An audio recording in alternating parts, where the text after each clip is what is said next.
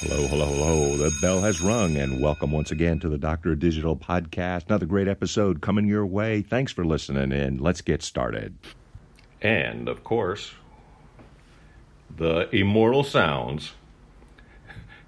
My favorite bluesman, Chester Arthur Burnett, better known, of course, as the Howlin' Wolf. You know, this is an episode of Branding the Blues, and I've been thinking about this particular episode since I did the Ray Charles episode, and when I heard Ray Charles, I said I need to know more about the music and more about the roots. So, you know, blues artists are master storytellers, and what I'm going to try to do in this particular episode is tie in blues music, branding, and social media, because branding is what you can see. You know, in the blues, we had amazing tales of struggle, sorrow, joy, and, well, more struggle, because, hey, it's the blues, you know what I'm saying?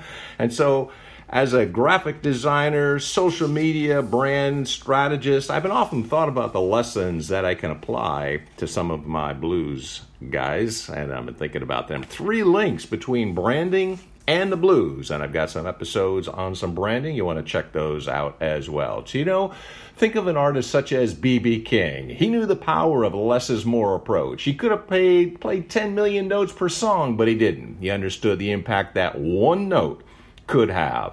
And here's another important lesson. Think about your brand. How many distractions get you off track? What are we offering? List all, all of our software features. What the competition doing? And you can end up trying to play ten million notes in your branding story. Sure, you could do all that, but are you connecting with your audience? And blues artists have got it. If you get a bit frazzled, just listen to B B. King, Howlin' Wolf, and you'll know. You know, a lot of these individuals have a dedication to the pursuit of the blues, and here's point number one.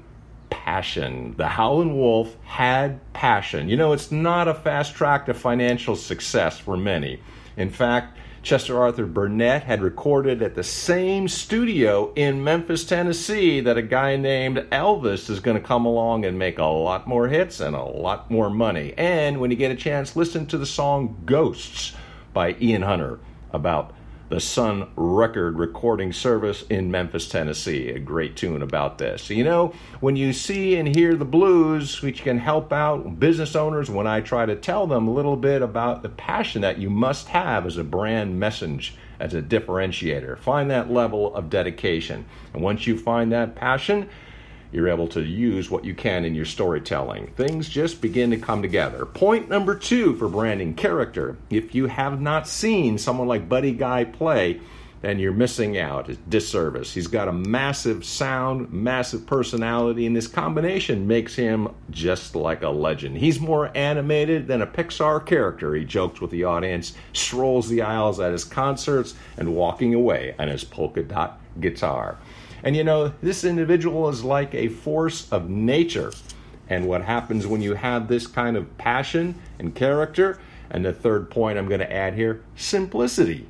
The blues is simple, but it's also very profound. You got a lot of spark. There's characters, there's personalities. And, you know, if you can think of your business in a similar way, have a little bit of swagger and confidence in your storytelling, it's going to be like the Howlin' Wolf or someone else like a B B. King.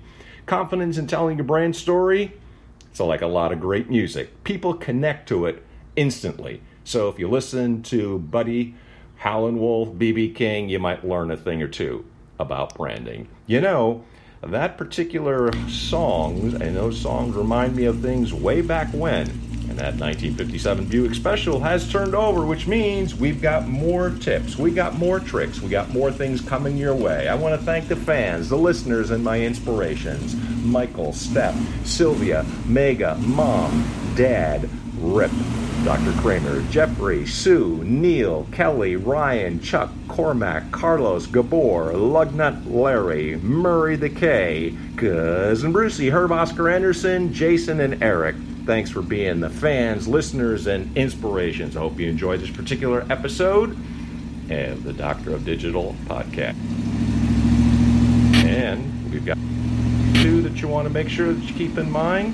This is Mick, the Doctor of Digital, signing off. Mick, as in Jagger, except he's got more money. Mick, the Doctor of Digital, signing off. The Doctor of Digital like cotton candy for your ears, deus vult.